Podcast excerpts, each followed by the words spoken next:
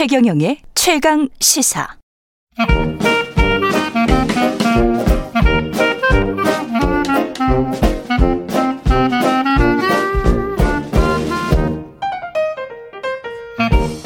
네, 최경령의 최강 시사 경제합시다. 월요일은 명쾌한 경제 이야기 해보고 있습니다. 오늘은 이종우 이카노미스트 스튜디오에 모셨습니다. 안녕하세요. 예, 예. 안녕하십니까.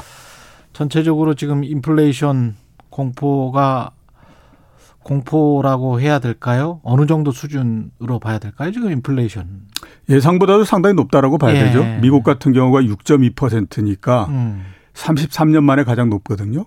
우리나라도 마찬가지로 3%좀 넘지 않았습니까? 거의 10년 만에 최고치니까 상당히 높다라고 봐야 되는 것이 맞다라고 봐야 되죠. 예. 관련해서 이제 신흥국들은 통화 정책의 고삐를 좀 예. 조이고 있는 양상입니다. 브라질은 여섯 차례나 금리를 인상했네요. 예, 그렇습니다. 예. 올해 초에 브라질 금리가 2.0%였습니다. 2.0에서 예, 여섯 차례 5.75% 올려서 지금이 7.57% 됐고요. 1년도 안 돼서요? 예, 예, 그렇죠. 예. 러시아 같은 경우가 역시 3.25% 포인트 인상을 했습니다. 예. 이렇게 인상한 이유를 보면 크게 두 가지 말, 그 말씀드릴 수 있는데요. 우선 좀 전에 말씀하셨던 것처럼 물가 불안이 상당히 큽니다. 음. 1월 달에 브라질의 물가, 소비자 물가가 4.56% 올랐거든요. 예. 그런데 8월 달에 9.68% 거의 10%에 육박하니까 당연히 이에 따라서 금리를 좀 올릴 수밖에 없는 그런 부분이 됐고요. 두 번째로 보면 가계 부채가 굉장히 많이 증가를 하고 있습니다. 그래서 이거를 좀 억제해야 되는 그런 그 부담을 안고 있거든요. 6월 달에 브라질의 가계 소득 대비한 그 부채 비율이 59.9%였습니다. 아, 이게 그 브라질 중앙은행이 통계를 내기 시작한 2005년도 이후로 가장 높은 수준이고요. 1년 사이에 부채 비율이 10% 조금 넘게 그, 이, 올라갔습니다. 그렇게 되다 보니까 이 속도로서 가계부채가 늘어나다가는 정말 큰일 나겠다. 이런 생각이 들어서 그걸 억제하기 위해서 이제 금리를 좀 인상하는 그런 형태로서 나온 거죠. 늘 이렇게 자본주의 역사를 보면 최근에는 이제 패턴화 돼버린 것 같아요. 예. 금융위기나 어떤 경제위기가 일어나면 돈을 풀고 돈을 음. 푼 다음에 음. 제일 먼저 당하는 곳은 신흥국이고 예. 신흥국에서 인플레이션 심하게 일어나서 금리 인상하면서 사람들이 쪼이니까 구조조정 들어가고 예. 구조조정 들어가면서 경제가 다시 위축되고 뭐 이런 악순환이 계속되는 것 같은데 예. 이게 왜 그런 건가요? 매일 이렇게 신흥국들만 일단 신흥국 자체가 예. 경제적으로 봤을 때 가장 취약한 부분들을 가지고 있기 때문에 그렇고요. 예. 그 선진국에 비해서는 경제가 상당히 안정적이지 않지 않습니까? 음. 그 영향이 이제 상당히 크다라고 봐야 되고 두 번째는 이제 그 그렇게 그 안정적이지 못하다 보니까 선진국에서 조그만 어떤 정책을 핀다고 하더라도 그 효과 자체가 그 신흥국들에서는 굉장히 부풀려져서 나타나는 형태가 되는 거죠. 그러니까 예. 미국 같은 경우에 뭐 유동성을 좀 공급을 한다. 그 유동성이 신흥국에 들어갈 때는 굉장히 크고 반대로 빠질 때도 굉장히 크고 이런 음. 형태가 되잖아요. 그러니까 예. 상대적으로 영향을 굉장히 크게 받기 때문에 그 취약하고 좋을 때마다 이 변동이 굉장히 커지는 거죠. 예. 그 영향이 굉장히 크다라고 봅니다. 우리가 신흥국 위기할 때 브라질 뭐 러시아 이야기하다가 또 이제 유럽 쪽에서는 터키가 예. 항상 나오잖아요. 예, 예, 그렇죠. 근데 터키 같은 경우는 오히려 지금 금리 인하를 예. 했어요. 예. 인플레이션이 여기도 굉장히 심한 나라인데. 그렇죠. 9월 달 이전까지 예. 8월 달에 터키 금리가 19%였거든요. 9월 달에 18%로 1% 내렸고. 금리가 18%? 예, 예. 기준금리. 그러니까 중앙은행이 결정하는 기준금리가 19%였습니다. 어. 예, 그게 이제 9월 달에 1%를 내려서 18%가 됐고 그다음에 10월 달에 2% 내려서 16% 됐고 11월 달에 15% 됐고 이렇게 해서 지금 계속 내리고 있거든요. 우리 과거의 응팔 시대 응답하라 예. 1988 뭐 이럴 때군요. 여기가. 예, 그렇죠. 예, 예. 근데 내렸어요. 19%에서 예, 내렸어요. 점차적으로. 예, 예, 이유는 두 가지인데요. 하나는 일단은 아무튼 지금 브라 저 터키 입장에서는 양자택일을 할 수밖에 없는 지금 상태에 몰려 있습니다. 예. 그 물가 상승률이 19.9%니까 20% 정도 이렇게 되거든요.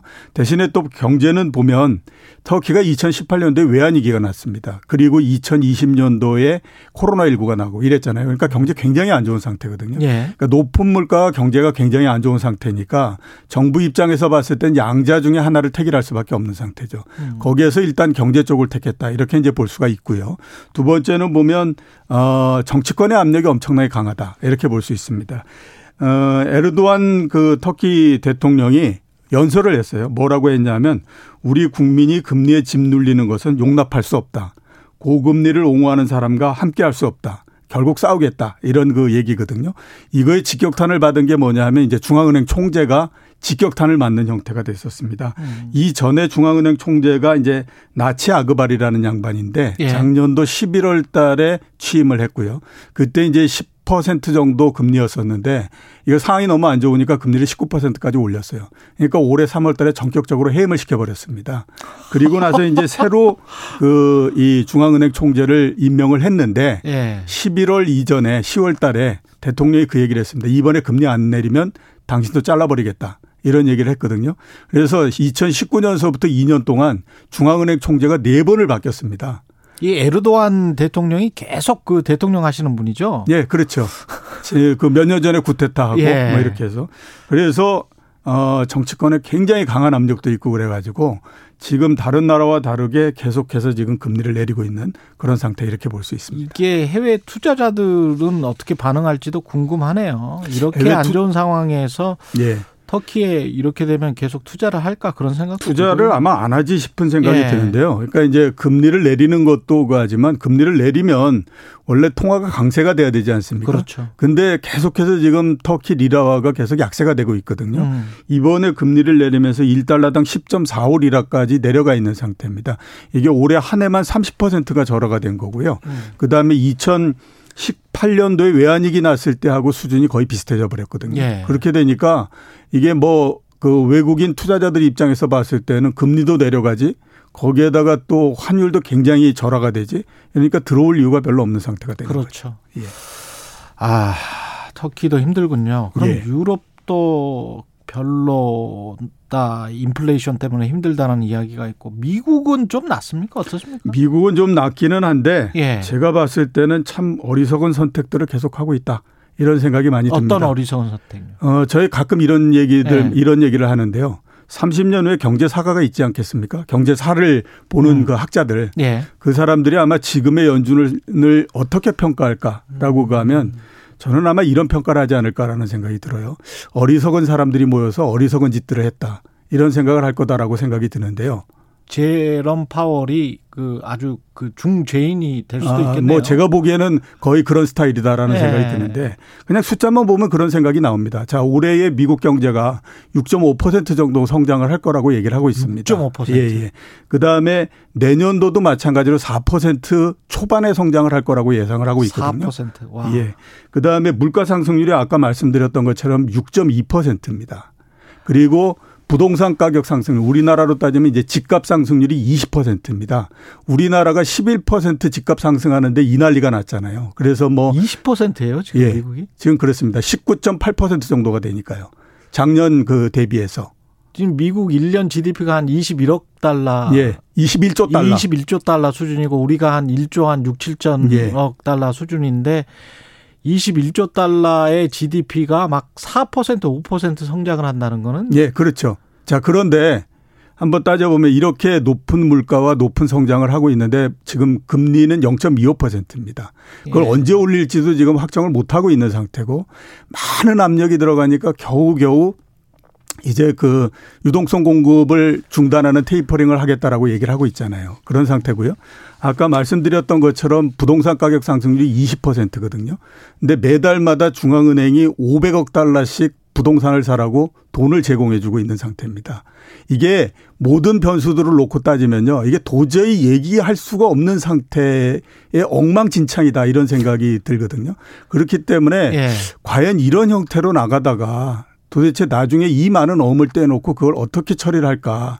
이런 생각이 들거든요. 그만큼 보면 지금의 미국의 중앙은행은 정책에 대해서 자신감도 없고 음. 그렇게 되다 보니까 그냥 인기 영합적인 정책만을 계속 하고 있는 상태 이렇게 이제 볼 수가 있는 거죠.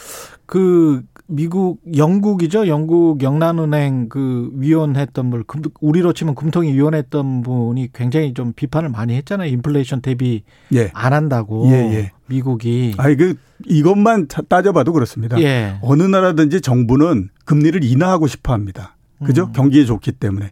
중앙은행은 그 통화 가치를 안정시켜야 되기 때문에 금리를 인상하고 싶어 합니다. 예. 근데 올해 중반에 보면 미국의 재무부 장관이 야, 이렇게 하지 말고 금리를 좀 올려야 된다. 이런 음. 얘기를 하잖아요. 그러니까 얼마나 전임자, 그 전임 연준 의장으로서 현, 현 연준이 하고 있는 거가 얼마나 마음에 안 들면 예. 그런 얘기를 다 하겠어요. 그러니까 그 정도로 지금 보면 연준은 자리를 못 잡고 있다. 이렇게 볼 수가 있는 거죠. 근데 민주당, 미국 민주당도 지금 금리 인상에 좀 사실은 속으로는 미적거리는 거잖아요. 예, 그렇죠. 예. 예. 그런 상황에서 계속 돈은 지금 계속 풀고 테이퍼링이라는 게 계속 이제 돈에 푸는 액수를 줄인다는 것이지. 예, 예, 그렇죠. 돈은 계속 푼다는, 푼다는 거죠. 내년도 5월까지. 근데 이제 그 테이퍼링의 시기를 그냥 빨리 앞당기고 예. 테이퍼링의 종료 시기를 앞당기고 금리 인상을 해야 된다라는 그런 목소리는 좀 더 기반을 지지를 받고 있는 것 같은 그런 양상이네요. 그러면. 예, 그렇죠. 현재는 이제 예. 그런 얘기들을 굉장히 많이 하고 있죠. 다른 것보다도 아까 말씀드렸던 것처럼 부동산 가격이 20% 이렇게 상승하면 13년 전에 그것 때문에 난리가 난 형태였지 않습니까? 그렇죠. 그렇게 되니까 당연히 그대로 그 얘기를 할 수밖에 없고 그 다음에 최근에 보면 바이든 대통령의 지지율이 최저로 계속해서 내려가고 있거든요. 그렇죠. 인플레 때문이다라고 하는데 그게 한 겹 더 가게 되면 우리와 똑같이 이렇게 그 자산 가격, 집값이 올라가가지고 난 못 살겠다. 이런 이제 생각을 하고 있는 불만이 거죠. 굉장히 예, 예. 크게 됐네요. 예. 예. 미국도 자가 보유율이 뭐 한 65% 정도 되기 때문에 나머지 35% 특히 그냥 트럭이랄지 뭐 그냥 노숙하는 곳 LA나 이렇게 따뜻한 곳은 그냥 그런 사람들이 굉장히 지금 많아요, 사실은. 예. 예. 미국도 굉장히 지금 심각한 상황이고 유럽은 어떻습니까? 어, 유럽은 전체적으로 봤을 때 경기가 별로 그렇게 좋은 상태는 아니고요. 예. 그 다음에 이제 또 인플레도 어느 정도는 높고 뭐 이런 상태인데, 어, 내년도를 보면 전체적으로 올해보다는 경제가 조금 더 나빠지지 않겠느냐. 이런 이제 우려를 굉장히 많이 하고 있는 상태입니다. 이유는 크게 두 가지인데요. 우선 보면 정책의 효과가 점점 이제 떨어진다. 이렇게 이제 볼 수가 있습니다. 작년도에 전 세계적으로 유동성을 공급해 줬던 게 1년 동안에 36조 달러 정도 공급을 했거든요. 미국이 21조 달러고 GDP가 음. 그다음에 중국이 GDP가 15조 달러 정도 됩니다. 그렇죠. 그러면 세계 G1, G2 국가를 합친 GDP만큼을 유동성을 공급을 해줬기 때문에 그냥 있다고 하더라도 경제는 굉장히 어느 야, 정도는 좋아요. 엄청나군요. 네, 근데 그게 이제 네. 점점 약효가 이제 떨어져 가고 있는 그런 상태 이렇게 이제 볼 수 있죠. 근데 이제 문제는 뭐냐면 전 세계적으로 경제를 전망하는 사람들이 지난 2, 3년 동안에 걸쳐서 굉장히 강한 이 그 앰플이 공급이 되는 걸 봤기 때문에 여전히 높은 전망을 계속하고 있는 상태입니다. 음. 내년도에 유럽이 4.5% 정도 성장할 거라고 얘기를 하고 있거든요. 아, 유럽도? 예. 근데 문제가 뭐냐면 지난 20년 동안 유럽 경제라고 하는 것이 1% 성장을 벗어나지 못했던 그러니까요. 것입니다. 그러면 이 그, 그게 이제 20년 넘는 동안에 그렇게 했으니까 그게 트렌드라고 봐야 되잖아요. 예. 근데 그거에서부터 4배 정도 더 성장을 한다라고 하면 그게 왜 그런지에 대한 얘기를 해야 되는데 음. 얘기를 안 하고 있는 거죠. 그러니까 내년도를 보면 어떻게 됐든지 지금 전망하는 것보다 수치가 계속해서 내려올 거다. 이런 우려를 계속 지금 하고 있는 상태. 경제 성장률이 너무 높았을 때 그 부작용이 이제 자산 가격 폭등이랄지 이런 걸로 지금 나타나고 있지 않습니까? 예, 그렇죠. 우리 같은 경우는 어떻게 보십니까? 인플레이션이랄지 정부의 제, 저 재정 적자랄지 어떻게 보세요?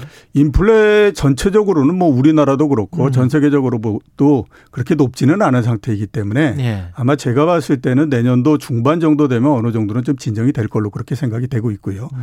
그다음에 이제 그 재정과 관련해서 모든 나라들이 이제 재정 적자가 굉장히 심하기 때문에 내년도서부터의 가장 큰 화두는 증세가 될 수밖에 없습니다. 음. 그리고 우리나라도 그 영향을 어느 정도는 받을 텐데 다행히 우리나라 같은 경우는 이제 그동안에 그, 이, 이 재정 적자 이런 것들이 다른 나라에 비해서는 상대적으로 좀 적기 때문에 아마 증세나 이런 부분들이 우리나라가 다른 나라보다 더 강하게 진행이 되거나 그러지는 않을 걸로 보이는데 음. 내년도의 큰 화두 중에 하나는 일단 어떻게 되든지 증세, 세금을 더 걷는 것이 전 세계적인 추세 이게 될 수밖에 없다 이렇게 보셔야 되는 거죠. 부동산은 어떻게 전망하십니까? 맞습니까? 부동산은 제가 봤을 때는 이미 어느 정도는 이제 가격이 더 이상 올라가기는 어려운 상태가 됐습니다. 그러면 다른 어떤 정책이 없다고 하더라도 가격은 내려갈 수밖에 없는 그런 단계에 우리나라가 들어갔다. 이렇게 보시는 게 맞죠. 알겠습니다. 지금까지 최경령의 최강시사 경제합시다. 이종우 이카노미스트였습니다. 고맙습니다. 예, 고맙습니다. KBS 일라디오 최경령의 최강시사 듣고 계신 지금 시각은 8시 45분입니다.